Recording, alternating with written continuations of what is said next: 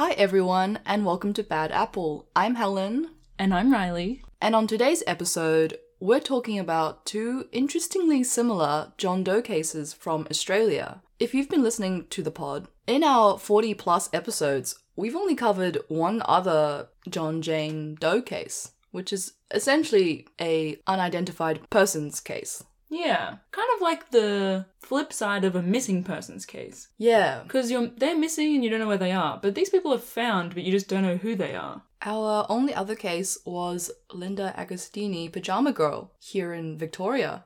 We say Linda Agostini, but we don't really know. But that's the That's the leading. that's the leading theory. yeah. So check that one out after you listen to this. Our two John Does today were both found on train tracks, which both come with a leading theory of suicide. Each year in Australia, between 150 and 200 people die as a result of railway suicides. This rate has been steadily increasing since 2002, and it's estimated that these deaths cost the economy around $1 billion every year and cost our communities far more than that.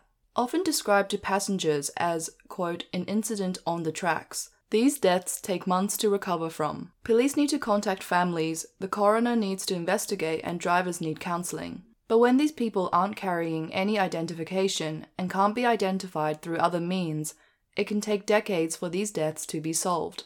And some will remain a mystery forever. This is the case with the deaths of two men, 10 years apart and on opposite sides of the country. Known simply as the Pakenham Man and the Burswood Man, these two have changed the way we investigate unidentified persons and have been the catalyst for the development of national infrastructure to reunite unidentified victims with their families. At around 9:15 p.m. on the 14th of August 2008, a man stepped off the platform onto the railway tracks at Pakenham Railway Station in Melbourne's southeast. The man was standing in front of the stationary train at the station.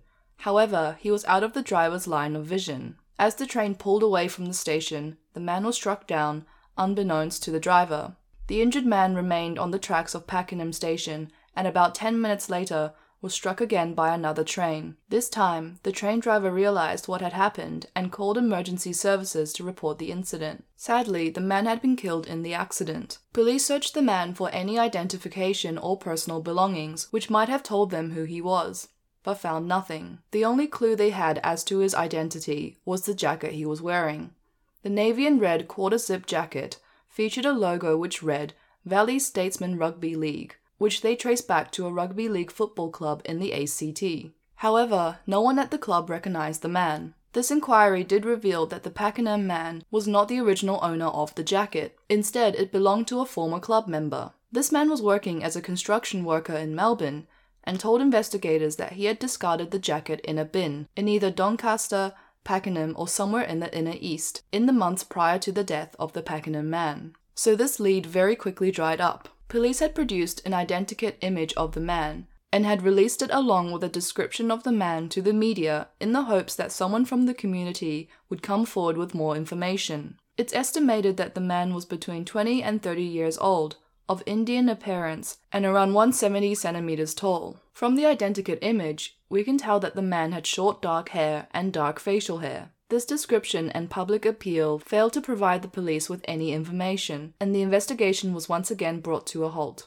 Police then looked at the CCTV footage from the previous train to have stopped at the station just before the man jumped from the platform to the tracks, and managed to find the man on one of the carriages just moments prior to the first accident. The man is wearing the navy jacket, dark coloured pants, and white sneakers, but he doesn't have any belongings with him. He appears relatively kempt, but his behaviour on the train seems to indicate that he is distressed. He is pacing the carriage, scratching his head with both hands, before sitting down with his head in his hands, facing away from the camera. To me, it looks like he has his hands over his mouth, and it seems like he's crying or breathing erratically, but I can't be sure as he's facing away. Using the CCTV footage from the train, police were able to track the man's movements through other CCTV cameras in the area, and managed to ascertain where he was and what he was doing in the previous hour, but didn't release these details. Instead, they provided a short snippet of the CCTV from the train carriage to the public, but this didn't give them any leads. With all efforts to gather information from the local community exhausted, investigators wondered if the man was from overseas and wasn't known to many, if any, people in the area. They checked immigration records from the time that they estimated he had arrived in the country and focused on people who had overstayed their visa, a potential reason for his distress. This avenue of investigation produced a list of 294 names belonging to men who had arrived from India prior to the incident and had since become unlawful citizens, meaning their visas had expired, and whose whereabouts were unknown. Despite this extensive list, the Pakenham man remains unidentified to this day. A decade earlier, in Perth, Western Australia, a man was walking alone along the Armadale train line late into the night of Saturday, March 7, 1998. The man was walking between Burswood Station and Victoria Park Station, near Crown Casino in Inner Perth, at around 11:20 p.m. when he was struck by a train. It's difficult to tell why the man had been on the tracks. He could have been trying to get home from a night in town, and when there were no trains, he set off on foot along the tracks to find his way. Or, potentially, he had been walking on the tracks with the intention of being struck by a train. Much like the Pakenham man, the Burswood man was not carrying any identification. Without any CCTV in the area in 1998, police issued a description to the media in the hope that a member of the public would be able to identify the unknown man. The man was described as being fair skinned, with hazel eyes and ginger or blonde hair which was balding. He was of slim to medium build and between 170 and 175 centimeters tall. For some reason, investigators weren't able to get an accurate estimate on his age, but placed him somewhere between 20 and 40. This wide range definitely made it difficult for the public to recognize the man. At the time of the accident, he had been wearing a green and blue business shirt, green trousers, a brown belt, and black Rivers brand shoes. Do you have Rivers in New Zealand? No. Rivers is like a department store, mainly for clothing. Definitely on the like budget end. Not extremely budget, but its trademark thing that it does is that it's about five years behind anything fashionable. I don't know. This fit doesn't sound that bad. It's something. It's a very arty outfit. Mm, Interesting. that's true. With no information from the public, police made DNA and fingerprint inquiries with Interpol, hypothesizing that the man may have been from overseas. These inquiries also came up with nothing. Senior Constable Jen Robinson was one of the officers working on the case, and she took a particular interest in the unidentified man. She was perplexed as to how there was no one who recognized the man or that no one had reported him missing. She says, quote, Every police officer has a couple of cases in their career that they can't let go of, and this is one of them. Despite their lines of inquiry coming up empty so far, Constable Robinson was determined to find out who the Burswood man was and began to think outside the box. She investigated the labels on his clothes, which indicated that he may possibly have been a traveller from New Zealand. You don't have rivers in New Zealand, so Maybe. where did Constable Robinson get that? Okay, don't quote me. I don't think we have rivers. You but don't strike me as a rivers shopper, so potentially you just don't know about it. Maybe it shut down. Maybe it did. Is it still open here? We have one in Rockhampton Right. from memory. I think it's still open there somehow. Mm. Yeah, I don't know what else you could be wearing that would indicate you're from New Zealand. I'm trying to think of some New Zealand brands. We don't really have our own brands. Must have been like a, a niche boutique. Oh, I'll claim that fit. Yeah, okay. New Zealand man fit. It is a New Zealand man fit. Cool dude. Cool dude, Yeah. yeah. She developed a theory that the man was from overseas, likely New Zealand, and that he had spent Saturday night gambling at nearby Crown Casino. She thinks he potentially lost a lot of his money and had become dejected, leading him to walk along the tracks. However, this is purely speculation. I've had a few thoughts about this theory since writing this. Mm. And firstly, if he'd been at the casino in Perth and lost a lot of money, potentially would someone working the tables have remembered him? Maybe it was purely at a poker machine. Maybe one of those Uh, what are they? the Slot slots, machines. pokies, Pokies. the pokies. My second thought is that if you were at the casino, you'd need your wallet. He threw it in a He must fit have- of dejection. Yeah, he must have either not had it and not been at the casino, or he'd gotten rid of it for some reason. Hmm. Just something to think about. not a roast on Constable Robinson, mm. but I love how we were like, oh, she began to think outside the box.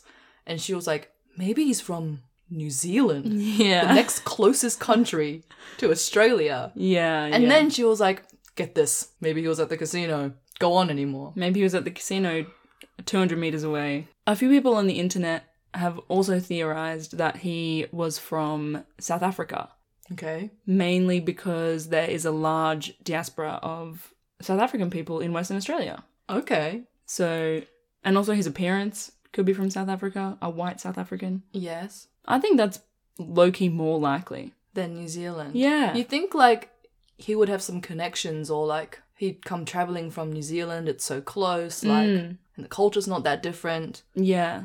Surely he would have met some people, made some friends and Yeah. but maybe I don't know. Possibly not. But yeah, I think like maybe South Africa or somewhere further Mm. with less roots here in Australia and all that. Yeah, less English speaking in South Africa as well. Yeah, possibly. But that means he would have had to take his passport to the casino as the Mm. ID. That's so true. Same with New Zealand though. Yeah. Constable Man. Robinson Unless he'd quickly gone to Australia Post, got his proof of age, got his key pass. his key pass. Isn't your key pass expired? no, next year. Oh, thank God. Hmm, interesting, interesting. The Burswood Man was also featured on an episode of Australia's Most Wanted, a national television program, hoping that this might gain some interest from around the country. But no information surfaced that could identify the man. Like the Pakenham Man, the Burswood Man also remains unidentified. So, what happens when someone is found but cannot be identified? Seemingly, no one is missing them, which just seems kind of impossible living in today's society. There's definitely people who are less connected with the community, Mm. but most people have at least one connection. It would be very hard now to be like completely undocumented. Yeah. Still happens. Mm. Investigators ask themselves this question as well regularly when it comes to the more than 500 sets of human remains that are sitting in morgues and laboratories around the country. These are on top of the bodies which have already been buried in unmarked graves and cemeteries after testing is completed and any mandatory waiting period has passed, usually around six months to a year. The Pakenham man spent four years in the mortuary before the authorities were faced with a decision to either keep his body refrigerated in the morgue or bury him in an unmarked grave. Between March 14th and April 4th, 2012, the Pakenham man was buried in Melbourne's Springvale Botanical Cemetery, which features a section of unidentified persons. There are no headstones in this part of the cemetery. Instead, there is a large rock nearby where people can leave flowers and pay their respects to the group of unknown people who are buried there. The Burswood man was buried in 1999, the year following his death, but Constable Robinson had to petition the coroner to allow the funeral because the laws in Western Australia at the time required a person to be identified before they can be buried. She arranged the funeral herself because there was nobody else to do it, and because she had become so attached to the case. While the remains of the two men in these cases were found in a condition that gave investigators a number of clues, this isn't always the case. In 2006, a skeleton was found in the Dandenong Ranges in the southeast of Melbourne. There was some clothing associated with the skeleton, but aside from this, there was no identifying clues as to who the skeleton belonged to. After the skeleton was determined to be male, he was dubbed the Purple Scarf Man after the purple scarf he was found with. And he was taken to the Victorian Institute of Forensic Investigation in Melbourne, where Dr. Soren Blau worked to establish the man's identity. From the skeletal remains, Dr. Blau was able to determine the height, ethnicity, and age bracket of the man, but despite this, the purple scarf man has never been matched to a missing person. During the process, Dr. Blau may have been able to record a number of identifying characteristics, including dental work, tattoos, distinctive skin marks, or a full DNA profile. She says that it's a common misconception that with these things, people are easy to identify. But the reality is that these findings are only of any use when they can be matched with information provided by friends or relatives, dental records, or DNA collected from personal items. In some instances, remains may have been found far away from where that person lived. Further, the remains may have decomposed to the extent that only a skeleton remains, and even worse, some may have been so tampered with either by their killer or by natural processes that only one fragment of bone is found. Because policing is a matter for the individual states and territories, a family may have presented DNA which links to a person across the country, but the connection is unable to be made. In 2016, after repeated campaigning by forensic scientists and investigators working on these cold cases, it was announced that a national database of missing persons would be created to combine records kept by the states and territories to assist in solving mysteries just like the Pakenham and Burswood men. Known as the National Missing Persons and Victims System, the database contains entries which list missing people as well as unidentified human remains. As of 2019, there were almost 3,000 entries on the database. In 2020, this program expanded to include a dedicated database for DNA records, the National DNA Program for Unidentified and Missing Persons. Around $3.6 million was invested into this program, and it was directly funded by the Proceeds of Crime Act, which takes money and assets that are seized from criminal activity and invests those funds into programs which improve the lives of Australians. So if you've ever wondered what happens to all those Rolexes and fancy cars, now you know. They don't get returned to where they came from? No, this is like if you made a heap of money and bought a Lamborghini. Oh. yeah, yeah, yeah, yeah. I thought like I was like someone stole a Rolex and now it's going to the proceeds of crime act. That would be returned, but if it couldn't be returned, eventually there would be some kind of limitation where they would just sell it as well. I see what you mean. But yeah, you can also like you can buy. Did you know you can buy these things through state auctions? yeah, How fun! I look at those all the time. The like jewelry on there is so like gaudy and like damn. just so over the top. I love it. I'd never wear it, but I love looking at it. The first step for this DNA program was conducting an audit of all the existing human remains and entering any DNA metadata into the program so that samples presented in the future could be linked to the remains currently either in storage or in a burial site. The program also incorporated the use of kinship matching for DNA data, meaning they could link the DNA profiles of unidentified remains with relatives of long term missing persons, where they consent to DNA collection. This kind of genetic matching is just one forensic technique that scientists use in the identification of human remains. The ability for forensic techniques to uncover information about an unidentified person has increased rapidly in the last 10 years and has given investigators greater tools to link remains to a missing person report. Now, a fuller picture of a person's appearance can be gained just from skeletal remains, where some DNA is also available. Using DNA phenotyping, DNA specialists can search for DNA markers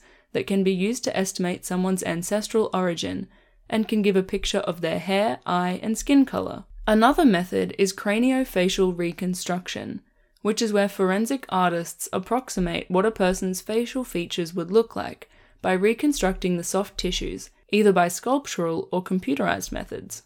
This is assisted by DNA phenotyping, which allows surface details to be added to the reconstruction, including skin pigmentation and eye color. Even more interesting is that these genetic markers can also be used to develop a DNA profile, which can then be matched to potential relatives of the unidentified individual. To narrow down potential matches, genetic genealogists use publicly available records, such as birth records or newspaper archives, to build potential family trees using these matches. This allows them to narrow the unidentified person to a specific region or family.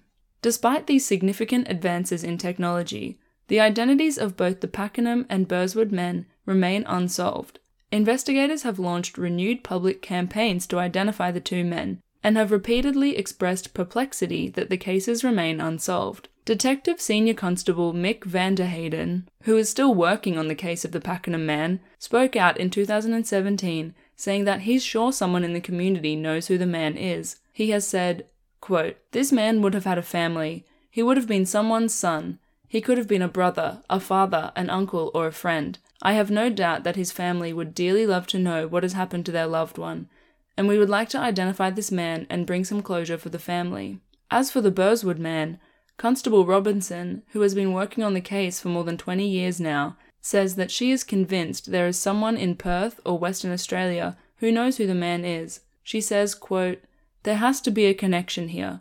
Someone here will be the conduit to finding the family. I certainly hope I can find the family before I retire.